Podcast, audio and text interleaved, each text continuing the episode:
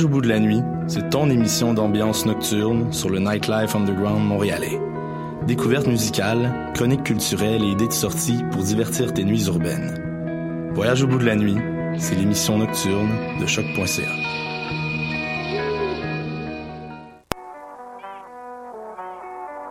What a day? Et c'est Robert Nelson de À la claire ensemble sur les ondes de choc.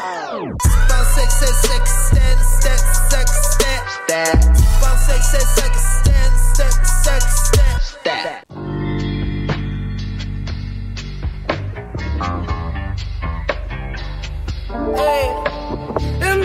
bonne coupelle de coquilles d'œufs s'en sont pas sortis. Même State of Man, tout le monde a sorti. Pas facile à sortir, certes. J'ai la case à libre et sous mon fleur de lys. C'est WhatsApp galère, nous sur ton hot dog stimé. Un petit tricheur à hide and seek est complètement rompé. Y'avait stop believing. Chaque fournier est un gars, tu un gars, ça va pas loin. Ça couille pour les pièces d'or d'un poche des gobelins. Le feu sauvage de l'amour. C'est un cœur, c'est cœur. Les deux sens du terme quand on pense à toujours ou jamais. Le feu sauvage de l'amour. Apprends-moi donc à sécher mes larmes, à mourir à Le remettre. feu il brûle t'as pas ben choix de deal avec mon chum. Mais si tu veux appeler les pompiers Moi je te passerai pas mon fond. Le feu brûle pis ça va de soi qu'il soit orange comme les cons. En plein chantier, en plein rêve Atmosphère de ma bombe. Gang de cœur c'est qu'on veut jamais trouver les escaliers du ciel. Le out c'est pas brag, pas frapper le body bag. C'est pas non plus le moyen d'être le chevalier du siècle. C'est un coup d'épée dans l'eau Pour une coupe d'épée dans l'eau. Tous incisifs sur la montagne comme Sisyphe. C'est quoi un styliste avec des épines dans le dos? Wow, wow, get out of the boat. Clarté mille récits, donne la plaque, fais le beau. Bon gros show, j'ai le goût de voir d'autres choses. Nous, tu fais dodo, moi j'ai un d'eau chaude Super, super down de prendre une coupe de move de danse. Sweeter than the rest, comme un smoothie à la mangue les vrais polices du bloc nous ont jamais mis à l'amende. Y'a pas de pot de vin pour les bourrer sur ma planète Ton hip-hop vaut rien. Si t'es poli pis ça paraît Toujours à la mode, ouais le style tombe bien Mais si t'as aucun ben tu vas pas me convaincre. Pris ma destinée, fais la mains C'est une rive alors on finit toutes des lèvres Soumis à la survie, sous cheese comme une souris On est son pied, on s'arrange pour finir toutes les mêmes Direct c'est la folie, sait faire la connerie Encore une autre soirée où je vais gaspiller ma money merde. Disais jusqu'à vomir c'est pas le délire mais bon fuck it. Me sens dans un film c'est la merde, je dois une homonyme Font du bar, lunettes gauche droite. Le gars s'y impose grave. Quand tu parles, lunettes grosse barre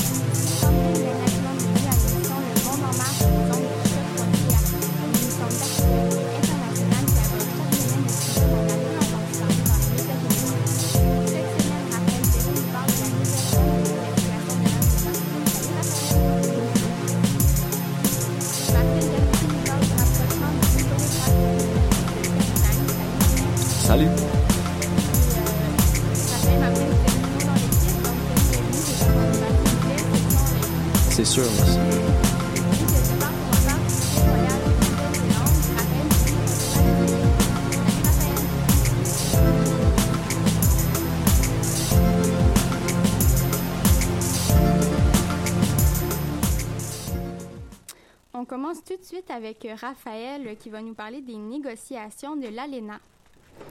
Oui, donc euh, samedi dernier, des manifestations se sont faites en marge des négociations sur l'accord de libre-échange nord-américain, donc l'ALENA, à Montréal. Ces négociations euh, devraient terminer aujourd'hui. Donc les manifestations visaient à faire pression sur les négociateurs canadiens, américains ainsi que mexicains afin que ceux-ci portent une attention particulière aux droits des travailleurs, aux causes environnementales et à la lutte contre l'évasion fiscale. Est-ce que tu peux nous expliquer ce que c'est l'ALENA de façon rapide? Oui, donc euh, l'ALENA est un traité qui est entré en vigueur le 1er janvier 1994, donc signé par le président américain euh, George W. Bush, le premier ministre canadien Brian Mulroney et le président mexicain Carlos Salinas de Gortari. Euh, ce traité qui institue une zone de libre-échange entre le Canada, les États-Unis et le Mexique avec comme objectif de favoriser les échanges économiques entre ces trois pays. Et nous avons beaucoup entendu parler de l'ALENA à ces temps-ci. Pourquoi? Bon, alors tout d'abord, les relations entre le Canada, les États-Unis et le Mexique se sont envenimées après l'élection de Donald Trump. Donc celui-ci a qualifié l'accord de libre-échange américain de désastre et souhaite maintenant renégocier le traité. Si Trump juge que les nouvelles négociations ne sont pas satisfaisantes, les États-Unis pourraient quitter l'ALENA. Donc selon ce qui est indiqué dans l'accord de départ, les pays concernés par l'accord peuvent se retirer à condition d'en avertir les autres. Donc, à partir de ce moment, il y a une période de 180 jours afin que les pays entament de nouvelles négociations et si aucun nouvel accord n'est conclu, l'ancien accord n'est plus en vigueur. Et euh, quels sont les secteurs qui sont particulièrement visés par les négociations actuellement?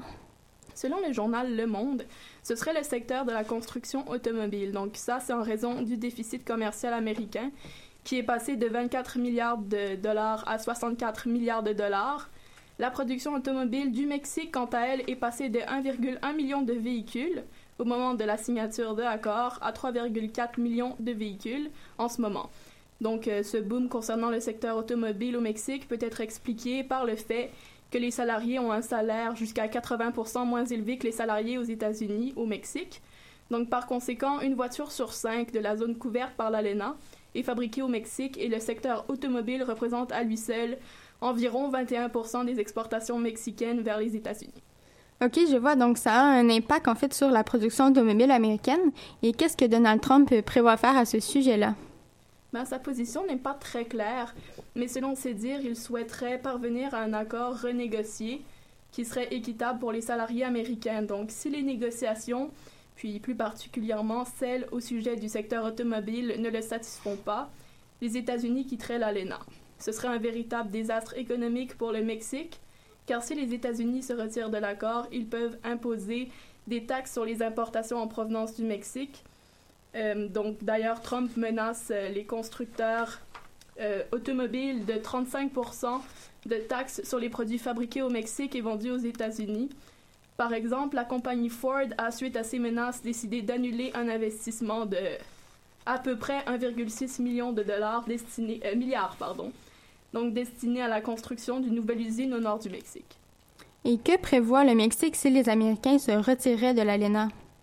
Ben, des représailles. Le gouvernement mexicain est en train de faire une liste de produits importés des États-Unis que le Mexique pourrait euh, également taxer en guise de représailles. Puis le pays cherche aussi à diversifier ses échanges avec notamment des pays européens. Le pays a déjà un accord de libre-échange avec les membres de l'Union européenne, par contre. Et le Canada dans tout ça?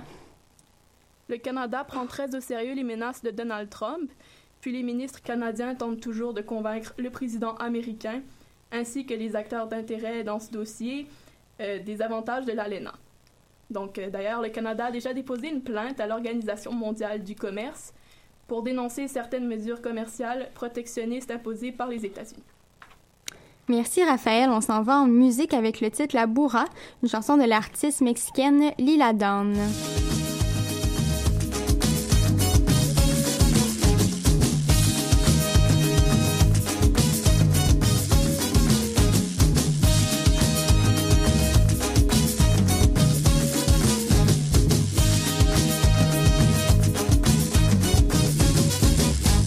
Viniendo del trocadero con un burro me encontré. Viniendo del trocadero con un burro me encontré. Como era tan buen mozo pa' la casa lo llevé. Como era tan buen mozo pa' la casa lo llevé. Burro. Échate pa' acá. Que no aguanto más. Burro, sin vergüenza. Burro. condenado. Pues un burro a mí me dijo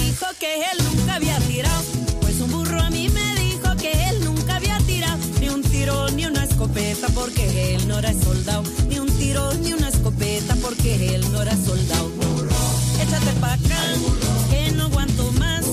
Burro de mi vida, que me va a patear. Y del burro que les hablo toda la cefe tenía. Y del burro que les hablo toda la cefe tenía. Era flojo, flaco, feo, fofo, frágil, falso y frío. Era flojo, flaco, feo, fofo, frágil, falso y frío. Échate pa' acá, que me va a patear sin vergüenza, burro condenado. Cuando te montes mi burro, no le den la gurrupera. Cuando te montes mi burro, no le den la gurrupera. Porque si levanta el rabo, se le ve la luz trasera. Porque si levanta el rabo, se le ve la luz trasera. Échate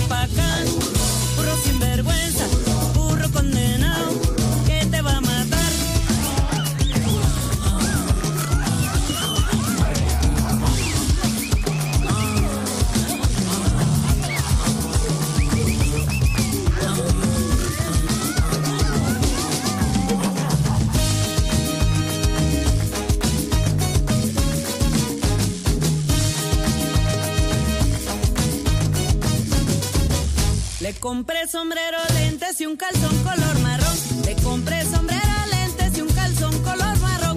Y lo encontré en el río besándose con cachón. Y lo encontré en el río besándose con cachón. Échate pa' acá, que no aguanto más.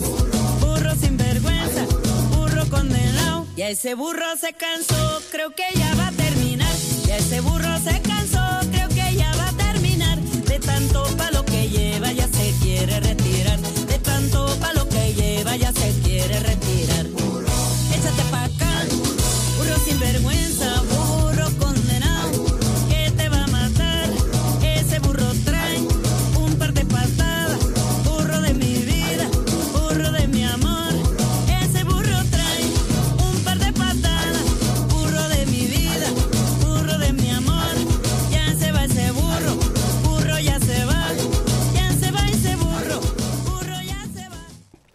Re-bienvenue au Monde en marge sur les ondes de choc.ca. Raphaël, tu as préparé pour nous un petit bulletin euh, un peu insolite, euh, un peu euh, d'actualité culturelle.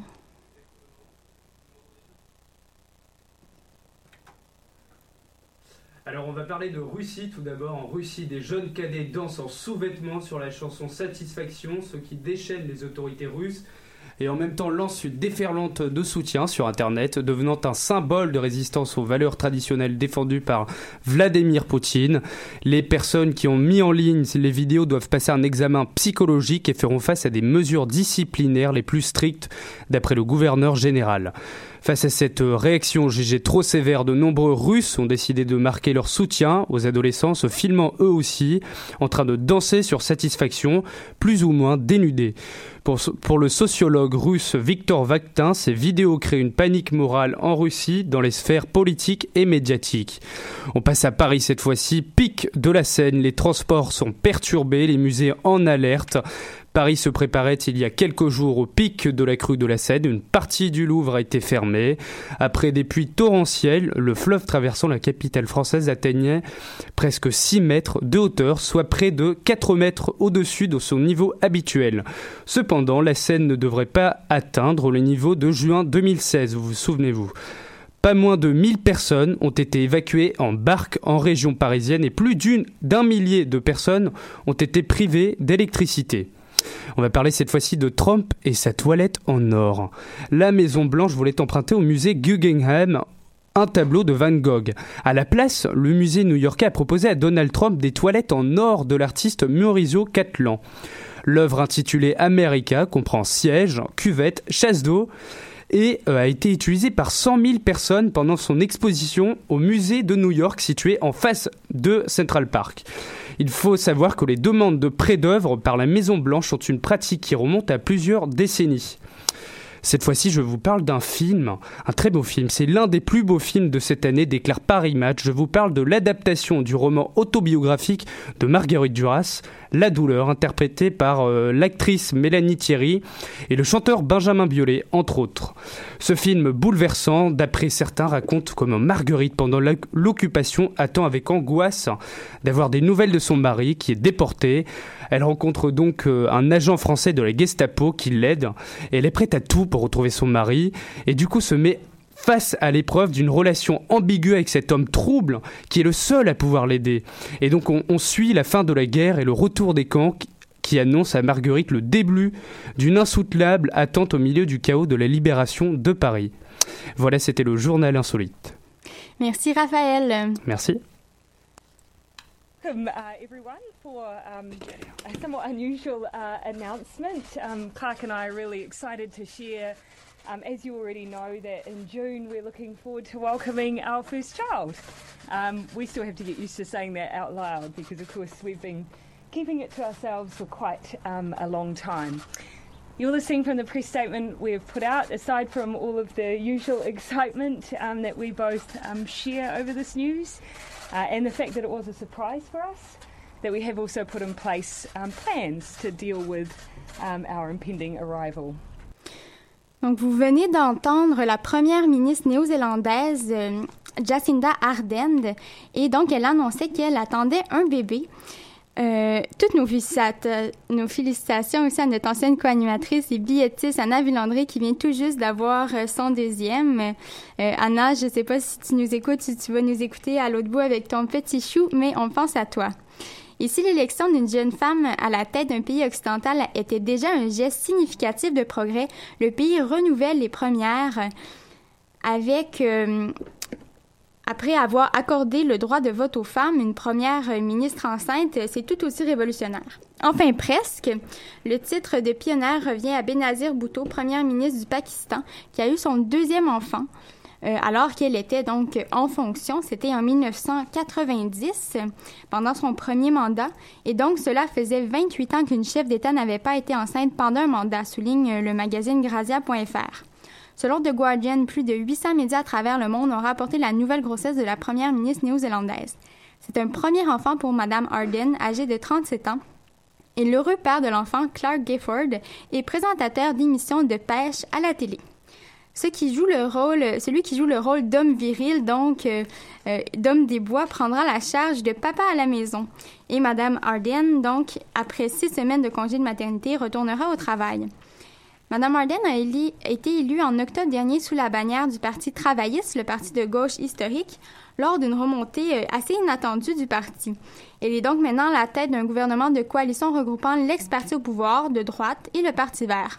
Elle milite notamment pour l'éducation, la réduction de la pauvreté et euh, l'accueil de plus de réfugiés, mais une, une réduction globale de l'immigration. Donc elle est un peu euh, ambiguë par rapport à ce sujet-là.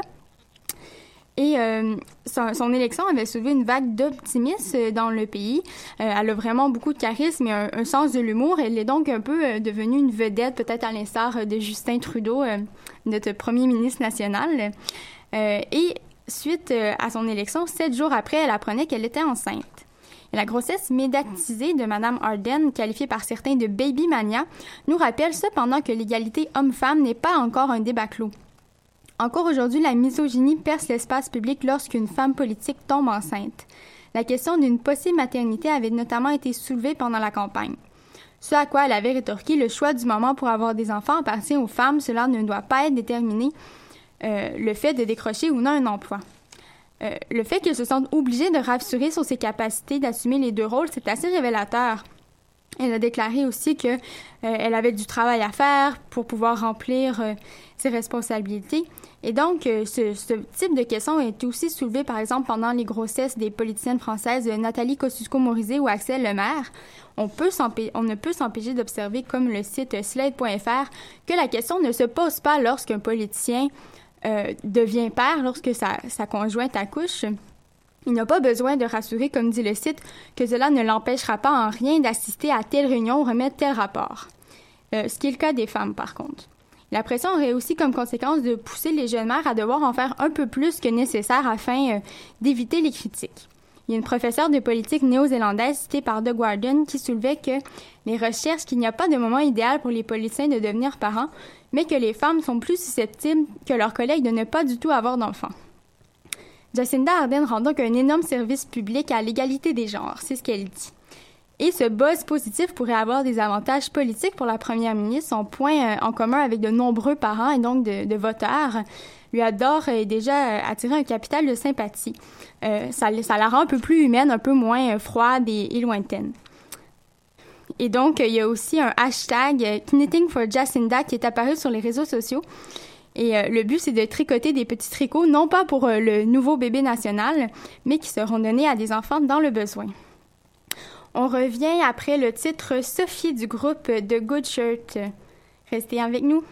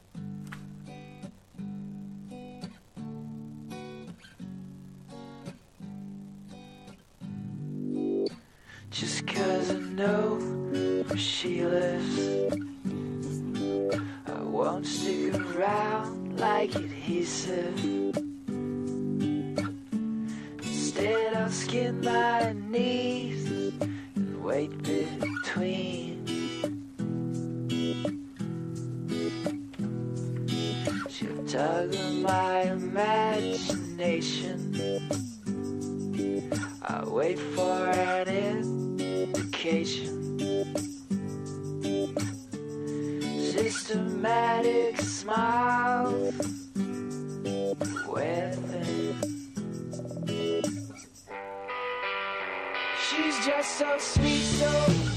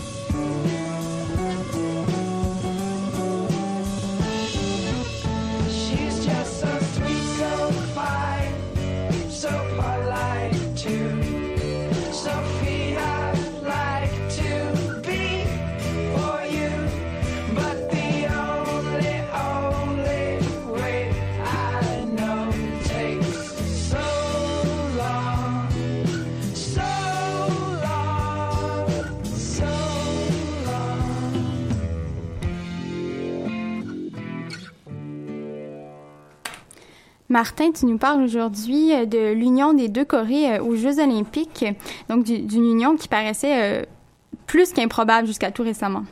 Tout à fait, Sandrine. Euh, En fait, euh, le Comité international olympique a annoncé, en fait, a confirmé la semaine dernière que la Corée du Sud, qui est le pays hôte des prochains Jeux euh, Olympiques d'hiver à Pyeongchang, et la Corée du Nord s'étaient entendus pour défiler ensemble sous une bannière favorable à leur réunification durant la cérémonie d'ouverture des Jeux d'hiver qui se déroulera le 9 février prochain. En plus, les deux nations formeront une seule et même équ- équipe féminine de hockey sur glace, ce qui est un peu euh, cocasse parce que dans le fond, plusieurs joueurs se sont rencontrés pour la première fois de leur vie euh, la semaine dernière et elles seront coéquipières dans une dizaine de jours. En tout, euh, c'est 22 athlètes euh, nord-coréens qui prendront part aux Jeux dans trois disciplines, soit le ski, le hockey et le patinage. C'est un bel exemple en fait de stratégie diplomatique par le sport que nous offre la Corée du Nord, puisque la cérémonie d'ouverture des Jeux olympiques est pratiquement la seule opportunité pour plusieurs pays d'exister sur la scène internationale. Il faut se faire voir et les Jeux olympiques, euh, c'est une vitrine exceptionnelle pour le faire. Rappelons en fait que le, dirigeant nord-coréen Kim Jong-un a repris in extremis les pourparlers de paix avec son voisin du Sud il y a quelques semaines et rappelons que les communications entre les deux pays étaient rompues euh, depuis deux ans. C'est un moment euh, historique alors. Effectivement, c'est énorme euh, compte tenu des tensions des dernières années entre les deux pays, mais ce ne sera pas la première fois euh, qu'ils défileront ensemble lors de la cérémonie euh, des Jeux des Jeux olympiques. Les deux Corées, qui sont officiellement toujours en guerre, ont déjà défilé ensemble en 2000 à Sydney, en 2004 à Athènes et en 2006 à Turin. Elles n'ont en revanche jamais fourni d'équipe commune lors des compétitions internationales pluridisciplinaires, mais cette année ce sera le cas, comme on le dit, pour le hockey féminin. Et aussi, la Corée du Nord avait boycotté les Jeux olympiques d'été de Séoul en 1988, les seuls Jeux olympiques organisés jusque-là en Corée du Sud.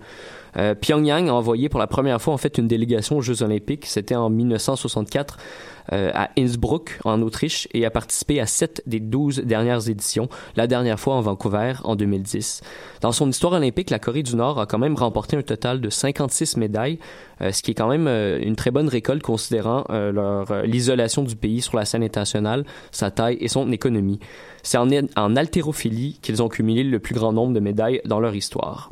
Et il faut dire aussi que les athlètes victorieux sont traités en héros à leur retour euh, au pays. Ils défilent dans les, euh, les rues de la capitale Pyongyang et ils reçoivent des prix allant de voitures à des appartements de luxe. Il s'agit d'ailleurs un- d'un incitatif fort pour les encourager à bien performer et à rendre fiers leur pays. Et ces rapprochements sportifs entre les deux Corées, ça plaît pas à tout le monde. Non, euh, effectivement, euh, plusieurs Sud-Coréens s'objectent à cette euh, entente olympique avec la Corée du Nord. Ils sentent en fait un peu trahis euh, et le fait de voir qu'on qu'ils fraternisent avec avec l'ennemi et les éternels leurs éternels rivaux qui est la Corée du Nord. Certains d'entre eux ont d'ailleurs protesté la semaine dernière à Séoul, proche de la gare de train. Ils ont brûlé au passage des portraits du leader nord-coréen Kim Jong-un et des drapeaux de la Corée du Nord.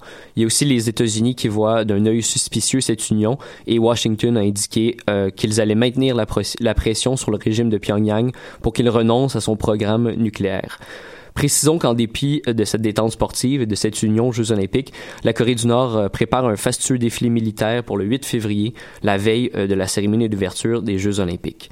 Certains y voient un acte de provocation, mais il serait surprenant que la Corée du Nord tente un coup d'éclat durant les Jeux olympiques, surtout considérant la trêve olympique internationale qui est reconnue par l'ONU et promue par le Comité international olympique lors des Jeux olympiques. Qu'est-ce que la trêve olympique est exactement? Ben, en fait, la, trê- la trêve olympique, euh, la tradition fut euh, établie dans la Grèce antique au 9e siècle avant Jésus-Christ. C'était par la signature d'un traité entre trois rois. Donc, durant cette période de trêve, les athlètes, les artistes et leurs familles, ainsi que les simples pèlerins, pouvaient voyager en toute sécurité pour participer ou assister aux Jeux olympiques, puis retourner par la suite dans leur pays respectifs. Donc, le CIO a décidé de faire revivre cette tradition de trêve olympique pour préserver, dans la mesure du possible, les intérêts des athlètes et du sport en général et pour encourager la recherche de solutions pacifiques et diplomatiques aux conflits qui sévissent dans le monde. Merci Martin. Ce sera donc un dossier à suivre au cours des prochaines semaines puisque les Jeux olympiques ont lieu du 9 au 25 février prochain. Donc, euh, c'est ce qui conclut notre édition de ce mardi. Merci à euh, toute mon équipe de feu composée de Raphaël Delapré, euh, Martin Gariepi et Raphaël Perrault. Je suis Sandrine Gagnaclon et je vous dis à la semaine prochaine pour une autre édition du Monde en marge. Et on va se laisser sur Urban Warfare, qui est un groupe, euh, euh, une chanson en fait d'un groupe néo-zélandais qui s'appelle de Neo Kalashnikov. Et c'est plutôt bon.